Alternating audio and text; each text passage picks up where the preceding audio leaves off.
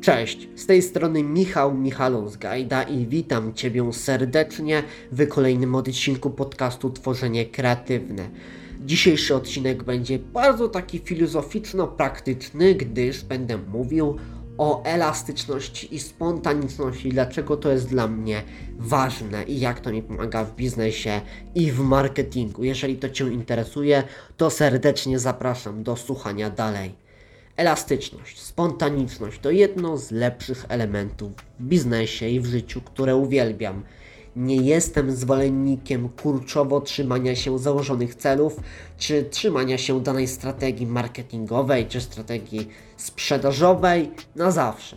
Jestem elastyczny i szczególnie w projektach lubię te bardziej elastyczne podejście do tematu, jeśli zajdzie potrzeba zmiany celów, bo są na przykład niedostosowane do obecnej sytuacji na rynku, czy zmiany pewnych elementów strategii marketingowej, bo możliwe, że przez nie ta strategia nie działa tak dobrze, jakby mogła.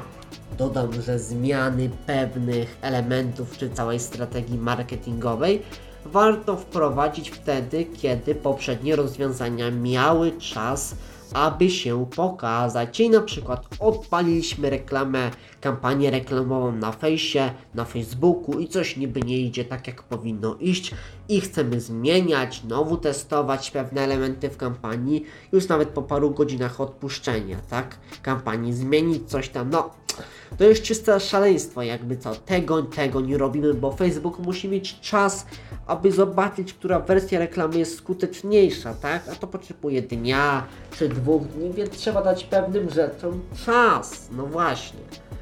Oczywiście. Tak jak tutaj mówiłem, zbyt przesadne, ciągłe wprowadzanie nowych zmian, szczególnie wtedy, kiedy stare rozwiązania i pomysły nie miały przejść pełni testu sprawdzam, które nie przeszły tego testu sprawdzam, nie jest dobre. Powtarzam, nie jest dobre. To znaczy, dwa rozwiązania skrajne są nieefektywne, czyli skrajna niechęć do zmian i wspomniane przed chwilą zbyt przesadne wprowadzanie ciągłych zmian w danym projekcie.